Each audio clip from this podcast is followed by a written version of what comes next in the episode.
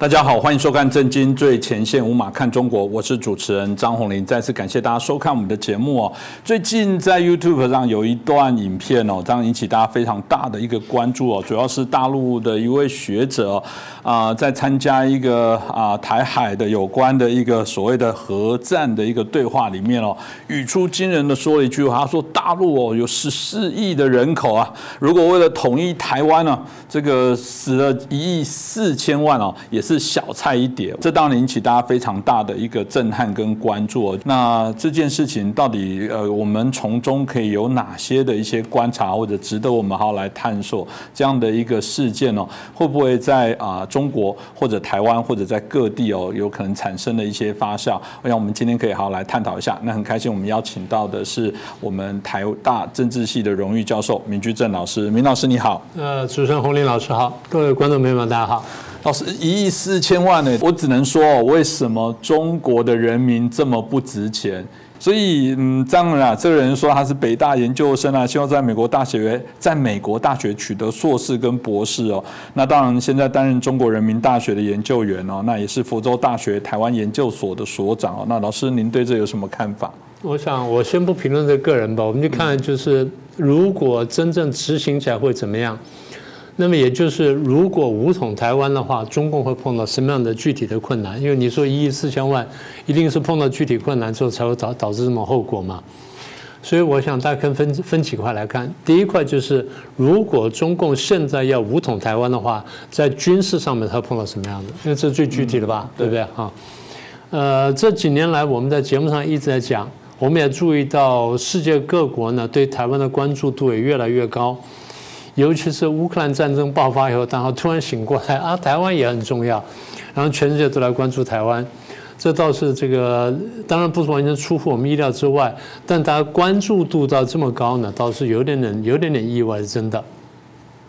所以我们可以看到，如果中共现在武统台湾的话，它面对的军事后果，第一个就是美国、日本会直接介入。事实上，中共的计算也是美国、日本会介入。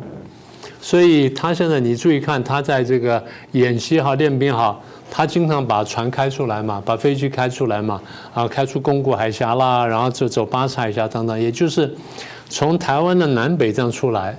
但你有没有注意到，当他出来的时候呢，有别的国家船一定会跟进，至少两个国家会跟进，一个是美国，一个是日本，那不是同时来就轮流来。那么也就是说，中共自己也计算到，如果他要打台湾的话，他必须直接面对美国跟日本的军事介入，这点他跑不掉的。所以安倍晋三讲，这台湾有事就日本有事。嗯，其实意思就是，如果中共要打台湾的话，他一定会先打在日本的美军基地，或者是直接打日本的这基地，然后呢，把这基地打得差不多之后，我才能动手打台湾。这叫做台湾有事，日本有事。那么对美国来说呢，大概他们也慢慢想通这个道理了，所以他不能不捍卫台湾。这个这这个东西讲了很多次了。呃，拜登在一年多两年前，他第一次讲说：“哦，对，这个中共打台湾，我会防卫台湾。”大家觉得他老换天失言了。他连讲四次之后呢，大家不觉得他是失言，大家觉得他是认真的。所以当时我就讲，他讲完这话之后，谁最认真去听下去呢？中共认真听下去了。中共就相信美国到时候一定会出手。好，这第一，这美国跟日本。第二，在前年呢，澳洲、英国跟美国到八月份打造了澳英美同盟。当时我们就讲，我们说不要小看这东西。第一，它是冷战结束之后到现在二十多年来第一个出现国际上重大的军事同盟。这第一个。第二呢，它不是一般军事同盟，它讲清楚，我要帮澳洲这个国家打造一个核子潜艇舰队。它可以水下作战，也可以远程打击，然后 AI 能力怎么等等，这就不是一般的这军事同盟了，这是一个高精尖科技的军事同盟。那它目的是针对什么呢？针对中国人来讲得很清楚了。所以第一，我们看见美国跟日本会直接介入；第二呢，澳英美同盟打造出来呢，就针对中共来的。那这个呢，大概跑不掉了。而且澳洲总理也好，澳洲的国防大臣也好，澳洲澳洲外交部长也都几次讲。那如果说这个中共打台湾的话，澳洲恐怕很难置身事外，都已经讲到这样子了，所以澳英美同盟恐怕还得进来。这第二个，第三，最近这个态度变化比较大，一个是南韩，然后再一个是印度。南韩跟印度现在，中共最关切就是，南韩会不会参加美日安保，把美日安保变成美日韩安保，这是中共非常害怕的东西，因为美日安保已经很难对付了，美日韩安保的话，那中共简直不晓得怎么办才好。好，那南韩会进来，再来个印度会不会进来？印度你说不进来吗？他应该会趁火打劫。以印度对外交跟对战略的估算，他如果认为大家都在动手打中共的时候，那我为什么不进来分一杯羹？对他来说，这个千载难逢的机会。更何况印度还讲过，印度一个退休将军讲过，他说打台湾，中共打台湾，那我在这边开个战线，我去牵制一下中共军队，也就是战略上面大家都看见这种可能性了。到时候是不是一定实现？我们当然不敢说，但是这些事情是中共必须考量的呀。嗯，这个东西我们倒不不说真的要那么去考量它，但中共必须考量，因为真的被打的是中共嘛。好，这是这印度跟南海部分。这几年来，我们还关注到一件事情：北约对于亚太的局势是非常关注的。北约对亚太三番五次讲话。北约这几年呢，每一年的这个年会，他就发表宣言的时候呢，他对亚太问题都表示意见。他不但对亚太问题表示意见，他对台湾问题表示意见，已经非常具体了。如果对台湾问题表示意见的话，那表示我对中共的做法有意见嘛，就这么简单嘛。好，所以我们现在讲的就是哪些国家跟哪些军事同盟可能介入。好，那第二我们要考虑的是，如果介入的话，用什么武器？真的一定打常规战争吗？对你现在，大家现在不真的不敢想象说原子核子战争。可是武器做出来了，你就不能完全排除它不被使用吧？嗯，啊，这个你必须考量。所以打到最后，你说啊，这个你打我，我打你，最后打到杀到眼红的时候，会不会动用核子武器？核子武器是这样哈，这个门是不要打开最好，门一旦打开之后很难关门了。你从战术性核武慢慢就变战略性核武，到最后是变成一种灭国战争，甚至灭种战争。也就你考虑的就不只是常规武器了，你可能必须把核子武器考虑进来。你真的愿意花那么大代价吗？嗯。啊，这光是军事部分的，我们只讲这么多。那老师刚才提到，光是从军事的角度上，其实态势已经非常明显。所以军事上的部分如果都确认了之后，在经济上的部分，我想那会更明显哦。因为我们这次如果以这个乌克兰的一个样态来看，俄罗斯入侵之后，各国不但提供在这个军事上的协助，在经济上也透过各式各样的手段，对于俄罗斯来进行制裁哦。我在想这一点是不是也是中国可能必须会考量的。部分，他必须考量吧，因为我记得那时候俄乌战争爆发前后，当时我们不是讲说，呃，俄乌俄乌跟台海之间形成了一个互动或联动关系嘛？那对美国来说呢，俄乌战争爆发跟台海紧形势紧张呢，对它形成犄角的压力啊。所以中共在如果说这个犄角的关系形成或这种联动关系形成的话。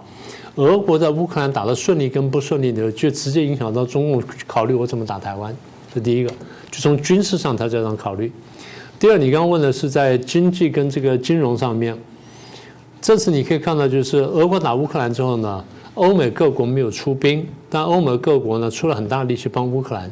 第一句你刚刚讲了，在武器上呢，对乌克兰提供了非常大量的、非常充足的援助。虽然现在感觉到吃力，但是俄国也发现它更吃力。它等于用一个国家呢对抗欧美全部国家。那你说这个这个仗打起来，它我们呢就是讲说它能打打下去了，那不可思议的事情。好，那当时呢战争爆发之后没有多久，欧美各国就决定我们要制裁这个俄罗斯。俄罗斯当时是。已经把这个估算进去了，他没有估算到就是大家会走得这么远，然后大家会这么团结，会走这么走久走这么久，因为俄罗斯觉得我对欧洲各国我卖天然气，我卖石油，你们经济发展全部依赖我，你们不太可能为了一个乌克兰然后敢跟我撕破脸，然后跟我对抗到底，不太可能的。所以当时他敢去这样做，我们认为他是误判。误判呢是一个很很关键的问题，因为很多战争都是因为误判而发生的。所以如果你不误判的话，一般来说你不会发动这样战争。你发动战争，我们认为因为你是误判了。好，那先误判在哪里？误判在于他误以为欧洲各国对他在天然气跟石油上依赖过重，所以不至于为了乌克兰跟他撕破脸而进行那么彻底的制裁。他错了。欧美各国空前团结，虽然匈牙利的个别国家有点有点这个这个犹豫不决之外，其他绝大部分国家呢是全心全意全力来支持的。那有人可能想说，我们来也进行谈判一下，有人来调停一下，但基本上大家对于挺乌克兰这个问题上没有什么动摇，大家是来支持他。那么除了支持他之外呢？啊，除了武器啊什么之外，啊，除了提供真的财政援助之外，而我们经济制裁，俄罗斯真的没有想到，大家会为了乌克兰对他进行十几轮的制裁，一轮一轮一轮这样下来。航空的、货运的，然后这个呃银行的、什么物料的等等，一层层的制裁，他真的想不到，所以他最早很困难。当然后来他的这个中国银行行长那位女士呢，帮他想了办法，用卢布付款呢，帮他解决点压力。这种东西是解决一时的压力，长期来说，他的这个打击是非常大的。所以财政困难了，这第一点。第二点就是 SWIFT，就是这个全球银行金融电信协会，这个是一个呢全球之间这个银行系统呢，你去交换的情报跟交换的资讯的这么一个平台。那也就是说，甲银行跟以前银行那个做生意，甲银行把钱要赚到转到银行去，怎么转呢？靠着 SWIFT 去转，靠这个平台去转。这平台本身它发挥作用就是我把大家连在一起。那现在我把俄罗斯的很多银行切出去之后呢，俄罗斯银行跟别的国家呢，呃，别的国家银行呢不能发生关系，不能产生互动。换句话说，它完全封闭了。那么也就是使得俄罗斯的银行运作困难，使得俄罗斯要调钱，然后调动金，调动它的金融能力呢来打这场战争呢有困难。嗯，啊，这第二块。第三块，俄罗斯是卖这个天然气跟卖石油的，我们刚刚讲了。中共呢是靠卖这基本上呢卖这个商品的，它对外贸依赖非常高。我们过去讲过，中共对外贸依赖最高是进了这个世贸组织之后那那段时间，后来发现说这个依赖程度过高呢有危险，所以它逐步降低，逐步降低。但即便降到现在，中共的这个财政收入里面有三成以上是靠外贸。这对大国来说呢，是一个依赖度非常非常高的一个一个金融经济体系，对他来说是有危险的。所以，如果说他对外贸依赖程度这么高，国际社会上有什么风吹草动呢，就打击外贸，打击国际贸易，从而就打击到他，他他是跑不掉的。好，那我们找一个数字参照就可以了。你觉得这三年清零下来？这个一方面就是贸这个国际贸易呢受到这个武汉肺炎的这个影响，二方面就是中共的外贸呢受到这个影响，它出口出不去，然后进口进不来。当它的经济这样下滑的时候，它是把国际经济往下扯了，这个呢我们必须看见的。那么也就是它的三年清清零哈，再加上这个经济这个呃武汉肺炎对经济本身的打击。这对中共经济造成多大伤害？当时很多人就就是预想啊，这个中共只要一结束清零，一恢复，马上就报复式的反弹就回来了。我们说不太可能的，因为有些东西是结构性的东西，结构性的东西就是一旦翻转了或过了那个门槛之后呢，你很难回来的，不是那么容易的。你说一个小面摊，你说收了，明天再打开，可可能容易。可是一个大公司，你要收掉之后，明天再打开，不可能，不太那么容易吧？中共就是这个情况。那你说啊，这个大家讲哦，三年期的时候报复性消费就回来。如果中共的经济就靠老百姓报复性消费就可以回来的话，那哪一个国家经济不会靠报复性消消费回来呢？那为什么别的国家经济会迟滞不前呢？为什么说三年的这个经济，三年的这个武汉肺炎打打击全球经济呢？就这个道理嘛。因为他已经过了那门槛了，所以中共他必须看见，我还没有打仗，我光是三年清零就搞成这样子。如果三年清零，或者说加上国这个国际，我因为去打台湾而受到国际经济跟金融制裁的时候，那我的打击有多大？当然，大家不会跟中国完全脱钩啊，不可能的，因为大家有多少制造业或民生东西要去依赖它。可这些东西我们说白了，人家做得出来啊。它只是贵一点而已，然后它花的力气比较大、比较久，但它做得出来。你中共的问题是很多东西你是做不出来的。你是要靠外面进口制造，然后你组装装配之后，你去赚那个装组装的钱的，那那你是做不出来的。你要做得出来的话，你根本就不用靠我们，你内循环就解决问题了。你内循环不能解决问题，就说明说你对外贸的依赖过重嘛。所以我们反复论证就这件事情。好，所以三年的清零，我们看见对经济打击这么重，到什么地步呢？外商跟台商开始慢慢撤出去了，开始逃走了，资金逃出去了，有钱人开始润出去了。当这些钱都开始往外走的时候，工作机会减少了，结果就是失业率增加。失业率增加，这东西是连锁的。所以不要以为啊，我打了台湾什么一亿四四千万人死掉，这个问题解决了，没那么容易的。他后面这种这种事情啊，牵一发而动全身。所以我们常讲说，这个博士有时候这还真的要博一点。你你要你要看见后面的联动关系，不是说啊，你这个呃少了这一亿四千万人，什么事情都没有没有发生，别的事情都不会发生，不是这样子。还有一点我们还没算的，这是俄罗斯这个发动战争之后呢。俄罗斯很多富人钱被冻结了，所以最后现在最恨普京是这富人。这富人想说，怎么搞把普京弄下去，然后让战争结束，让我的财产能够解冻，我能好好花我的钱。不管我投资也好，享受也好，我的钱得要用啊。中共的高官逃出去外面的钱比这多太多了。我们现在随便数数呢，大概就十年到二十亿这个这个国民所得，你想想多么惊人的数字，多么可怕的贪污。所以你说对高官来说，他说预见，啊，我们打台湾损失的不是一亿四千万，损失我是我的几十倍或上千倍或上万倍的这个在海外的财产，你说我能接受吗？所以这个事情呢，不是那么简单的。我觉得经济跟金融打击恐怕比军事打击还再大一点点。是，所以啊，从这个角度我们可以看到，如果说中共他真的要来打台湾，所面临到的挑战实际上非常多。而且老师刚刚有提到了这个普京哦，现在可能盲背在刺，现在身边可能很多人可能要暗杀他，或者可能想要去推翻他。其实习近平某些样态上也是一样，非常的相似的。如果我们现在过去会说过说，呃，可能为了解决内部的不稳定，有时候会透过战争来发动。我们过去也听到许多的。分析啊，在中国内部，其实党政军的部分来讲，还是有许多对习近平不满的声音哦。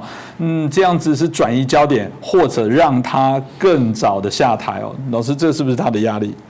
呃，你刚刚讲的非常好，到底是转移焦点还是引火烧身哈？这个这个我们得好好想一想。我相信他也在推销这件事情。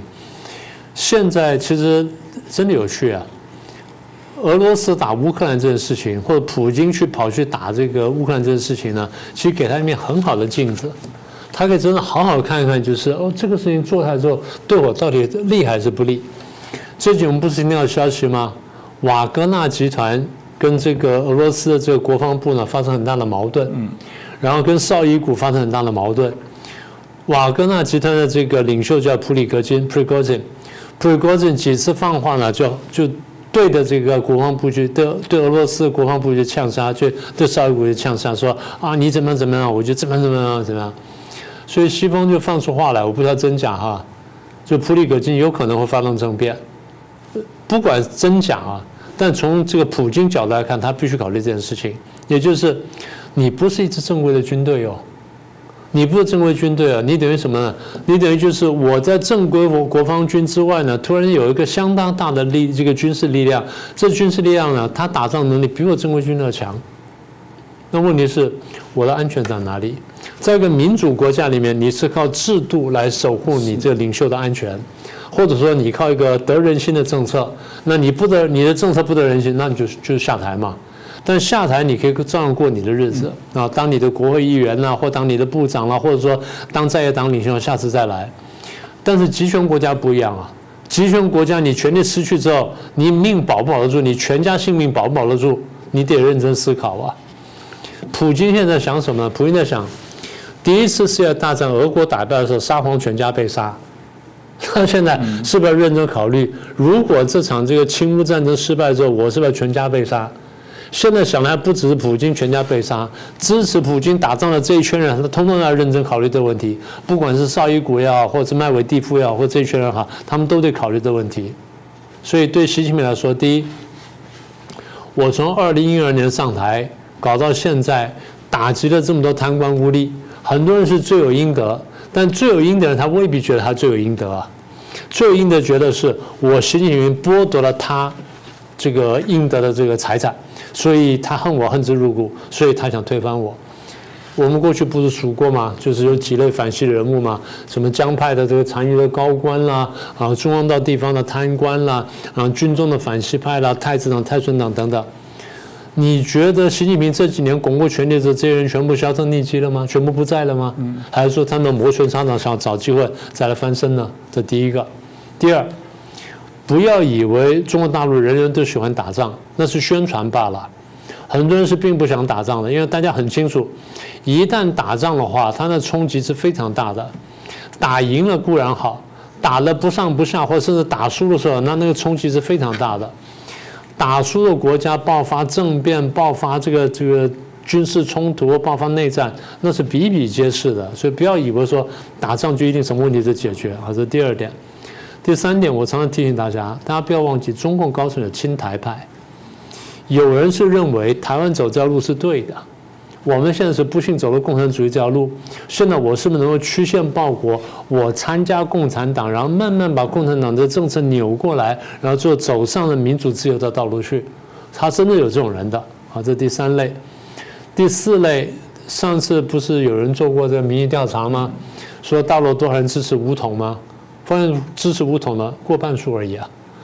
不像刚才你说的这位教授讲啊，十四亿人里面大概呃有很多人准备去牺牲十分之一人口，就就把台湾拿下来，不会这样想的。你不要忘记，中共这支军队现在很大比例是独生子女，独生子女怎么打仗？我们真的要好好想想。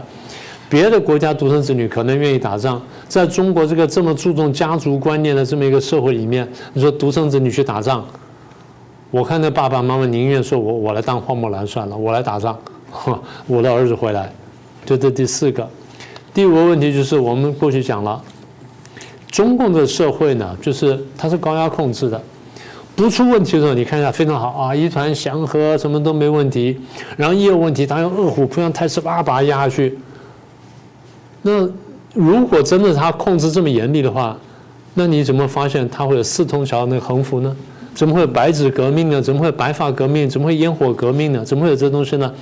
也就是老百姓的不满一直在那里，一有机会就爆发，一爆发就被镇压了。但下次有机会我再来爆发，那么也就是在中国大陆的社会里面，反习的或者反共的力量是一直存在的，这点呢，它必须纳入考量。也就你刚刚开头讲的。我如果利用这机会想要这个转移大家注意力，我到底是会这个转移成功转移注意力呢，还是我反而会引火烧身？这点呢，他得真的好好想一想。这个我可以想象，他如果真的出动军队要打台湾的同时哦，我认为他一定要用，搞不好是高于军队人数在做内部的维安。是，这这，所以中国的朋友，你不要以为动用一亿事件有什么死，这个代表你们的苦日子也开始了。所以回到这位教授，这个。这个节目真的有时候名字都不太想提的，不过他很标准的，就是以我们闽南话说的“就抓把郎戏跟把郎伊那西北料”，大概在谈到说随便为了武统台湾死 七千万死这个一亿四千万等等都无所谓，反正就是只要把台湾拿下就好。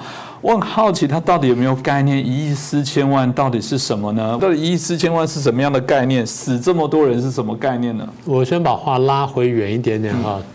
六四事件呢，要清场的时候呢，广场的学生呢不过一两万人，嗯，对不对？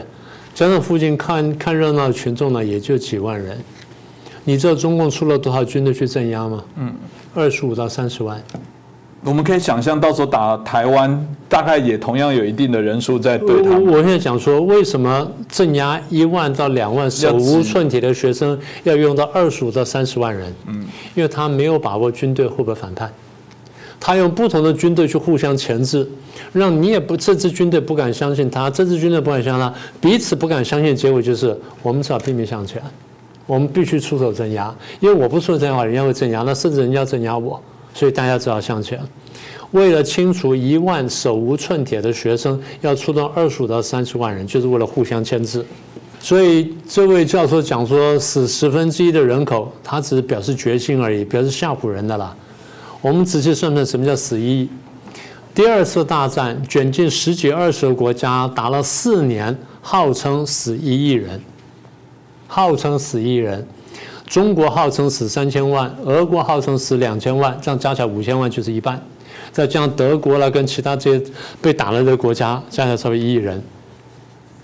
好，那这第二点，第三点，按照国际关系来看，战争的规律啊，一个国家损失一亿四千万是什么意思呢？就十分之一的人口。损失七千万呢，就是百分之五的人口，就百分之五到百分之十人口。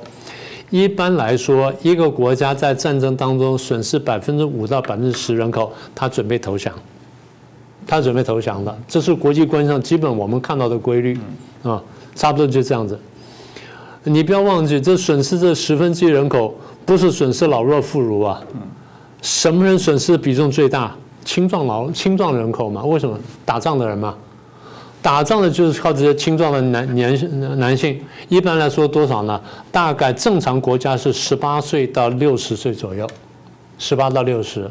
那有的国家甚至轻点，就十八到四十五。这些人呢，既是打仗的人口，也是工业生产的人口，也是农业生产人口。换句话说，这个国家的这个生产的重担跟战争重担全部在这批人身上。好，那这批人在中国占多少呢？按照现在数字来说，不到九亿，就是八点八亿。在这八点八亿当中，要死掉一亿四千万，嗯，死掉多少呢？差不多六点六的六分之一左右，六点三分之一左右，也不到七分之一。青壮人口损失六分之一，就损失百分之十六啊！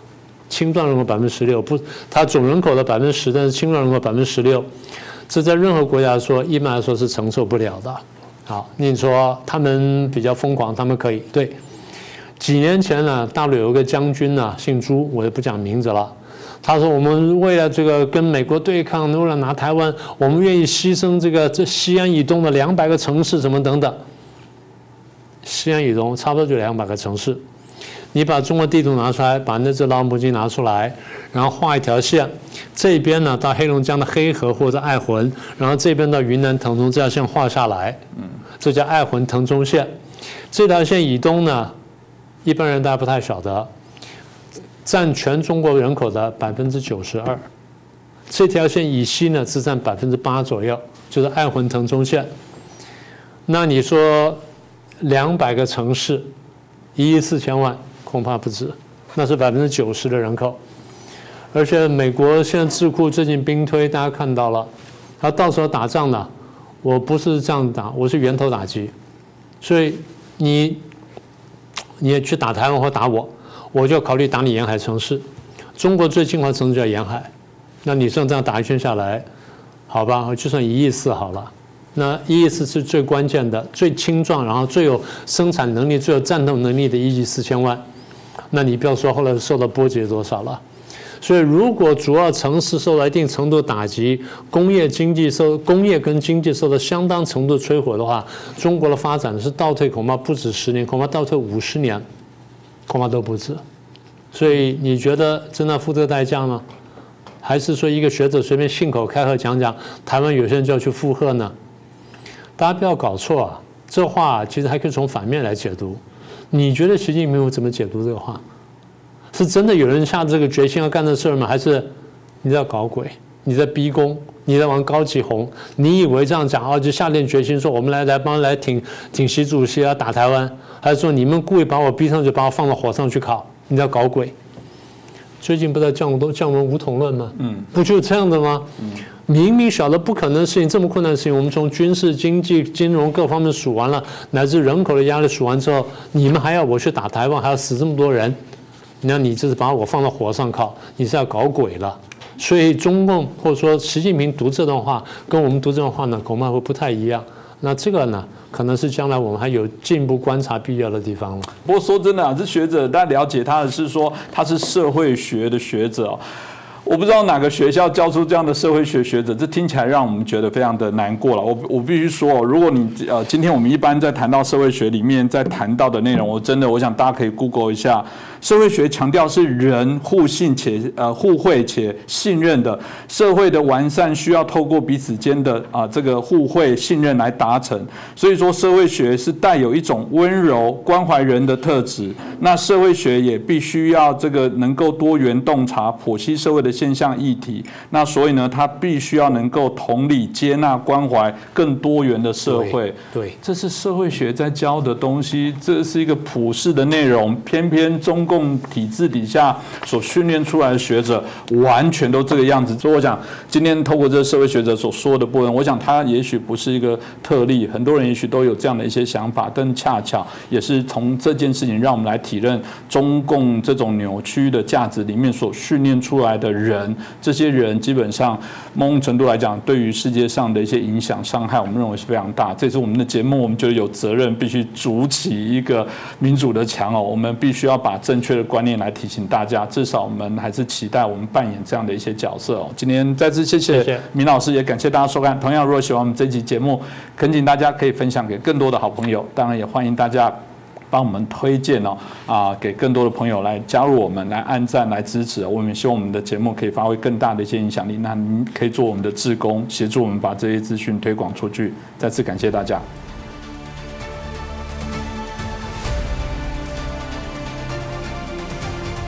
社会学具有一些理想使命的一些性格，跟信口开河要人家去死，这这个是个疯子了。就我们讲的，这可能是有流量密码，这比较是网红的做法。他来过台湾，他跟那个呃范世平和李友谈的都见过面。对，所以我说他根本某种程度来说，他可能是上瘾了，觉得我讲一些夸张的字眼会被关注，这跟某些有些东西我在节目上不好讲。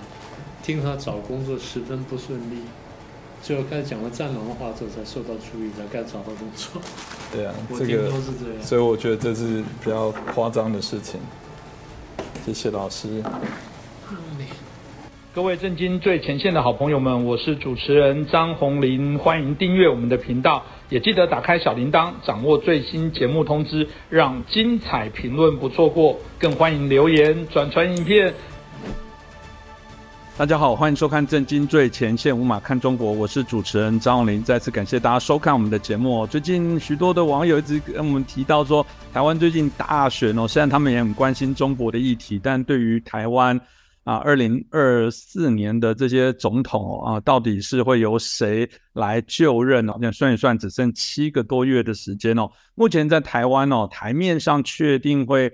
啊，参选的共有三组的候选人哦，分别是我进党的赖清德副总统，那跟这个国民党的侯友谊哦，那还有一位是民众党的党主席哦，柯文哲哦。那不过呢，虽然是三位已经出现哦，但各自都面临到各自彼此不同的一些优势或者是一些劣势跟压力哦。不管是我们最近爆发的这些所谓的。啊，金融诈骗的一些案例哦，那甚至是最近延烧的啊，在台湾 Me Too 这个性骚扰的一些案件的一些延烧，加上最近也有闹出台湾的一些啊，这个我们幼儿园的这些儿童哦，在体内有啊，这个验出一些巴比妥啊这一类，大家认为是一个管制药品的部分哦，引起家长非常大的一些恐慌，加上蓝营之前。啊，征召过程中的提名哦，整个现在啊，在台湾总统的选举情势非常的混乱哦，在这一片混乱里面呢，啊，原来赖清德的这个民调都一直保持第一哦，但侯友谊哦，这个代表国民党第二大党却掉到第三，那柯文哲甚至窜势到第二。那最近呢，有一些民调甚至显示他还一度攀上这个所谓的第一位哦，所以这是台湾的总统选举接下来到底会如何走，值得我们好来关注一下。那我们很开心今天邀请到的是日本产经新闻台北支局长我们石板明夫先生，石板先生你好。啊，主持人好，大家好。是我石板先生，我想请教，那刚刚提到了，根据我们啊有一家台湾媒体的一个调查，他调查里面发现说啊，目前一度柯文哲还冲到民调第一哦，这当然就让我们想啊想起这个接下来这三强哦的这些选举哦，或者是未来有没有其他的这些选举变数哦？那这部分您怎么看待台湾现在这些总统选举这个这三角的这个啊后三位候选人的现在的一些发展呢？那首先我觉得台湾的这个选民结构啊，如果用比较简单粗暴的分法呢，我认为是三四三啊。就是蓝营的百分之三十，中间选民百分之四十，然后绿营的百分之三十，这是一个基本盘。那么呢，呃，赖清德呢，他基本巩固了这个绿营的支持者，然后呢，他要把中间选民往外扩，这个呢，能扩展到呃两成还是三成还是一成，这个呢要看他的本领。那么过去呢，呃，蔡英文总统呢，他是。就是说，对中间选民、年轻人，就是中间这四成的选民，是他诉求意识非常清清晰的。所以说呢，呃，赖清德、蔡英文总统呢，就得到了呃百分之五十，将近百分之六十的支持。但是说呢，呃，蔡这个，因为蔡英文总统呢，他其实本身他是出身于这个国民党，最早从国民党呃出走的，然后是在陈水扁呃政权的时候才加入这民进党，他并不是一个。呃，所谓的根红苗正的台湾本土派，所以说呢，他是可以被中间选民接受的。但是说这个赖清德是出身于这个民进党里边这个派系的概念最强的这新潮流的这个派系的人物，所以说呢，他的绿营色彩是非常非常强的。所以说，在台湾的年轻人、中间选民呢，对这种传统的蓝绿都有抵抵触感。赖清德怎样把这个自己本身的这种过于呃，这种绿营的这种色彩怎样把它稀释，是因为它它是一个最大的课题。那么我们讲到蓝营呢，蓝营呢，其实我觉得，呃，因为多少年的这个族群的撕裂啊，蓝营的所谓这三成的支持者呢，他们对于国民党的爱要远远小于对民进党的恨，所以对他们来说，能够下架呃民进党的话，不管是谁都可以。所以这些人是对侯友谊是没有忠诚度的。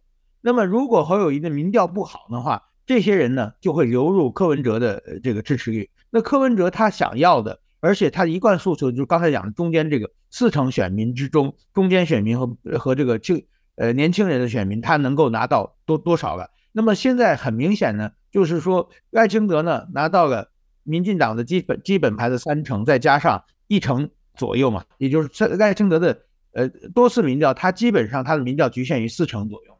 那作为赖清德的他的选举的呃理想是四三三嘛，自己拿到百分之四十，剩下你们两个平均分的话，我就赢了嘛。但是现在呢，因为侯友谊，因为国民党侯友谊呢，他根本没有论述能力嘛，所以说他在就是说整个的对蓝蓝营的基本支持盘的，就是说需要听的、想听的。比如说九二共识啊，各方面的一些关于统派的呃大中国主义啊，什么一一个中国这些方面，他完全避而不谈。所以说呢，蓝营的这个最深蓝的这些人呢，对侯友谊有很大的不满，他们觉得，哎，那我们宁可去支持柯文哲。那所以最近民调显示，柯文哲呢，其实呢，他是属于一种虚胖的状态他本来是没有陆军的，他没有地方组织的，所以说他的支持率不只靠空战。所以说是暂时这些人归到这里去，所以说他这个虚胖的长上来的体重能不能变成他的肌肉，这要看他今后的手腕了。那么我们看到国民党呢，他能不能把自己的这个临战体制给他调整清晰，然后呢，让他的基本盘回归之后再怎样扩张，这是是国民党的问题。所以说，我觉得现在这个状态，呃，很明显就是柯文哲是虚胖。呃，然后呢，侯友谊，国民的侯友谊呢，因为他没有论述。另外一个，他自己虽然是挑战者在野党的身份，但是同时他也是新北市的执政党。那么新北市执政党出现任何问题的话，他作为执政者需要负责嘛？那么赖清德呢，他是作为整个台湾的执政党。那么台湾执政党的话，不管你的外交上有多大成绩，不管你防疫上有多大成绩，但是今天就是说和两岸关系，呃，非常紧张，这个是事实。那么台湾的经济。诶，并不是很好，而且今后经济发展并不透明，也也也不是很清晰。还有台湾的能源政策，到底要不要核发电？如果没有你非核家园建造非核家园，那你的电力问题怎么解释？怎怎么处理？这些问题其实论述的并不是很清晰，所以大家没有一个给大家一个耳目一新、眼睛一亮的感觉。所以说，我觉得在这种情况下，呃。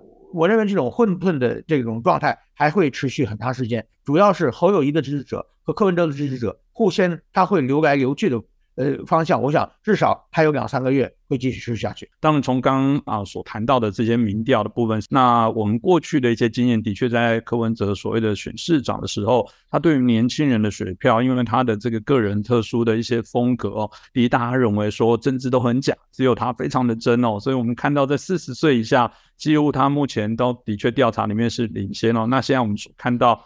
啊，四十到四十九的部分，也还甚至到五十五十九的部分，都甚至产生这些所谓的开始再把名次的部分越来越往上啊来冲哦。那这部分是满怎么看到这一次的这个有人说柯文哲冲到第一的这样的一个民调的一个状况呢？呃，首先我觉得台湾的民调就是台湾的媒体，我觉得这是一个很明显的媒体的乱象，就是说台湾呢是一个两千三百万的市场，这个呢并不是一个很大的市场。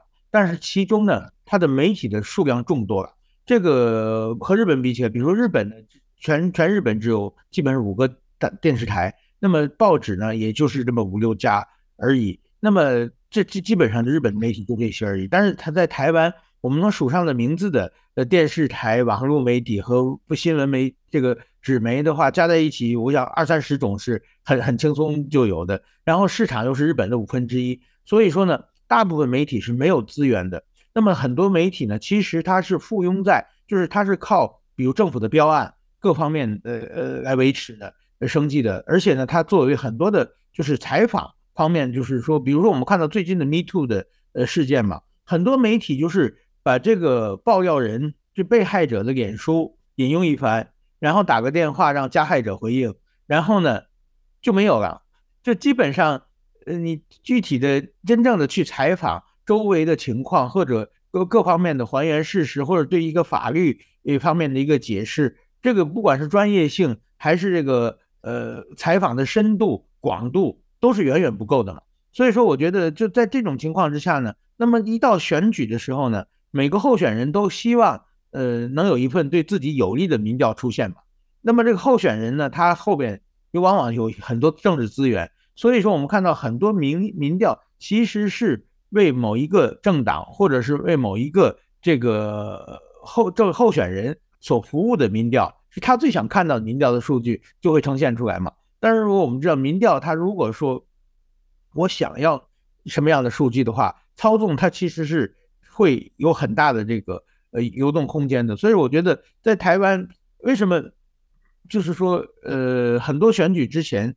大家完全不知道自己要支持的候选人会不会当选，是因为就因为民民调太多了，所以大家缺乏一个这个冷静的判断。我觉得这是一个呃，这样会使整体台湾的呃媒体会失去社会的公信力。这是一个我觉得非常呃怎么说呢，并不是呃，我觉得这是台湾整个社会需要凝聚凝聚的力量。就是说，台湾的媒体有很多都是快餐店，没有一些精品店，没有这些真正的。就是说，做的很细的东西，也没有一个一家媒体能够取得广泛的社会上的呃这么一个呃信用，所以说我觉得这这种民调的话，也就是讲的柯文哲讲的，就是看看看看就好嘛。就是说，呃，我们具体的，我觉得，但是政治其实我觉得，呃，一个政治就是一个说服的过程，那么最重要的还是理念嘛，就是只要你相信那个你你那个理念，然后你把它一个呃有逻辑性。呃，有理性的把它说出来，然后让更多人支持你，我觉得这是一个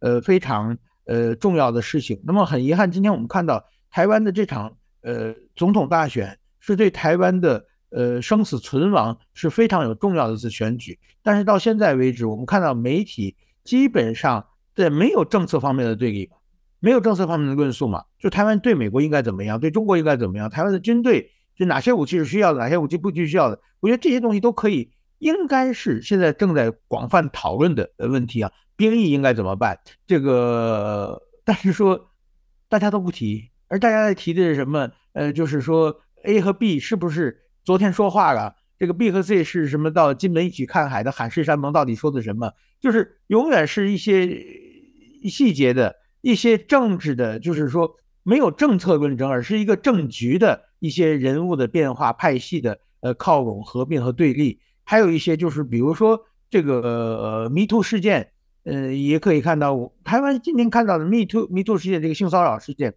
并不是一个正常的一个社会呃问题的一个展现，而是把它一个选举的延长线嘛。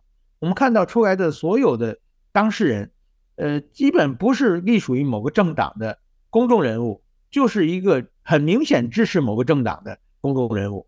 那么，呃，在这种斗争之中呢，最后还是你这你这个政党呃处理的不好，呃你那边为什么不处理？我这边处理，还是变成一个政治的延长。我觉得这是一个某种意义上对于这个性骚扰案，其实也并不是一个好的现象啊。就是说，它并不是一个推动社会进步的一个过程，而是在政治权力斗争互相扯后腿的，呃，作为一个手段。那么，当这场这个性骚扰这种狂欢过去之后，很可能一切恢复原状。这个关于这个性骚扰的，不管法治法规，人们的意识也许并没有改善，社会并没有进步。如果出现这种情况，我觉得是很悲哀的事。可是我们看起来，国民党好像认为他们的选举没有问题，还是很稳定哦。即便郭台铭现在看起来动作频频哦，也不断在台湾各地还是持续哦。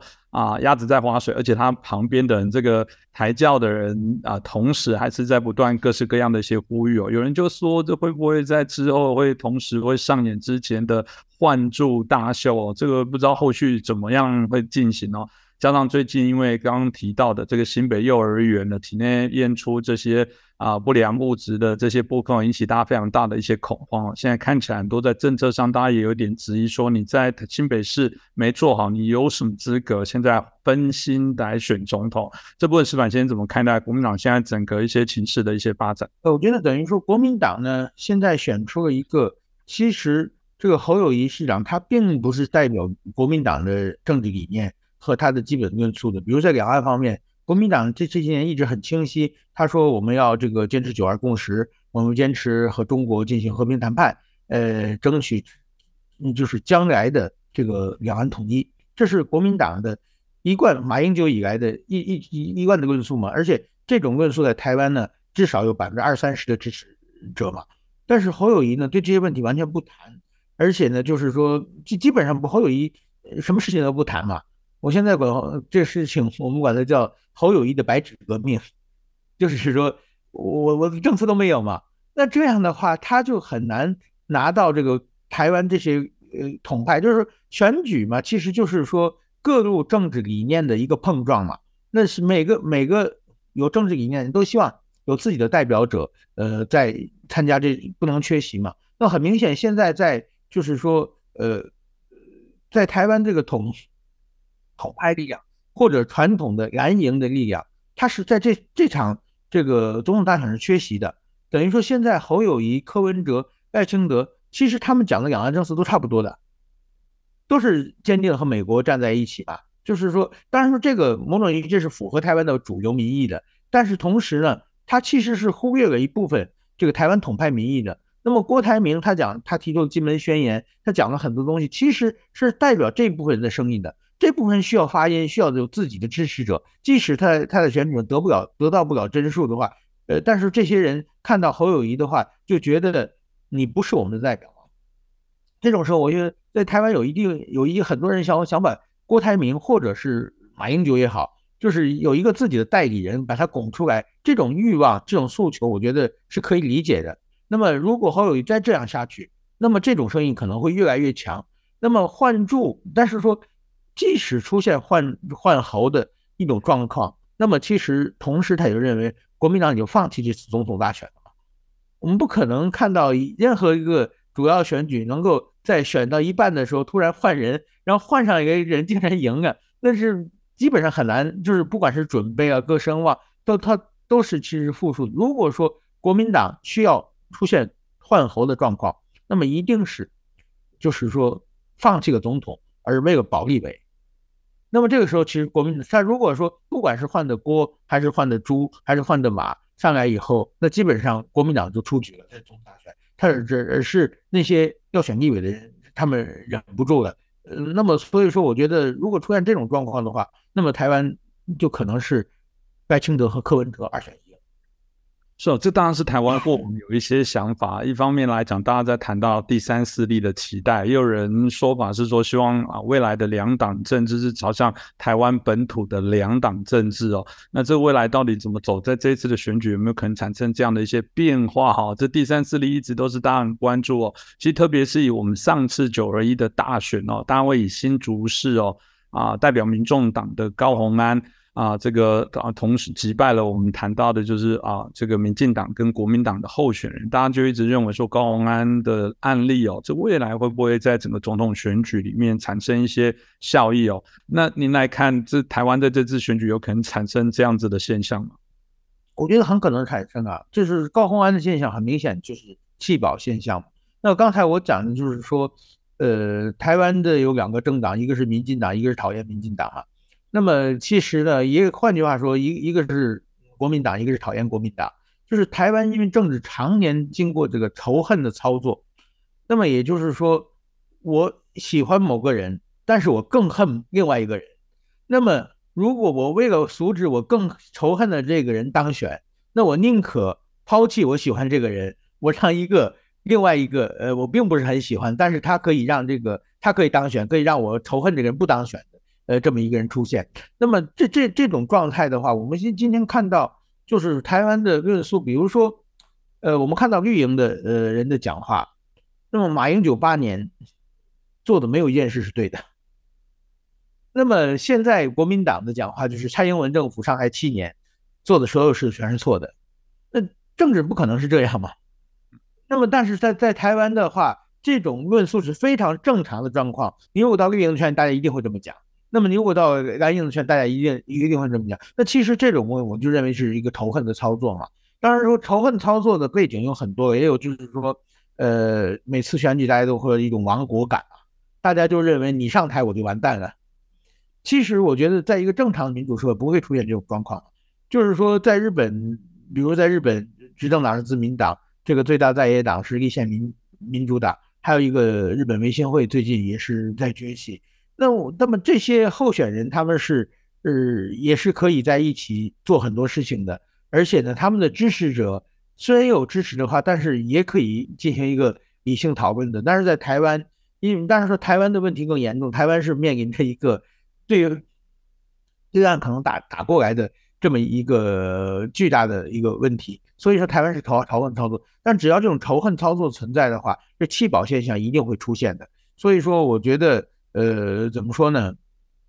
呃，到现在为止，如果选到第三，所以说我觉得台这是我看台湾的选举很有意思的，就是说我我我也过去采访过美国总统选举，采访过日本的选举，大家从来没在乎谁是第三的，都在选择第一的嘛。但是我们发现最近台湾这一两个月的媒体都在确认一件事情，就是侯友谊到底有没有当做第三，到底谁是第三？所以说为什么呢？因为台湾第三可能被弃掉。这这个是我觉得是一个非常呃诡异的事情，国别的国家是没有出现的，所以说我觉得呃这这种现象，呃我想这次总统大选中应该还是会出现。是，这是台湾另外一个特别问题，我非常同意石板先生所说的，一般我们选举就会选我自己认为最好的，不会投给次好。但台湾因为新型的其他的原因的复杂，会去投给所谓次好。在台湾最早是调民意调查是做所谓支持度，再来慢慢加上看好度，另外一个现在加上厌恶度，没说你还要比谁是最被讨厌。所以我也只能说，台湾在选举上那个民众的心情变化还真复杂。哦，我这个仇恨值也是仇恨值，我都没办法翻译成日语，因为日本不知道这是什么东西啊。但是在台湾现在最流行的就是仇恨值嘛。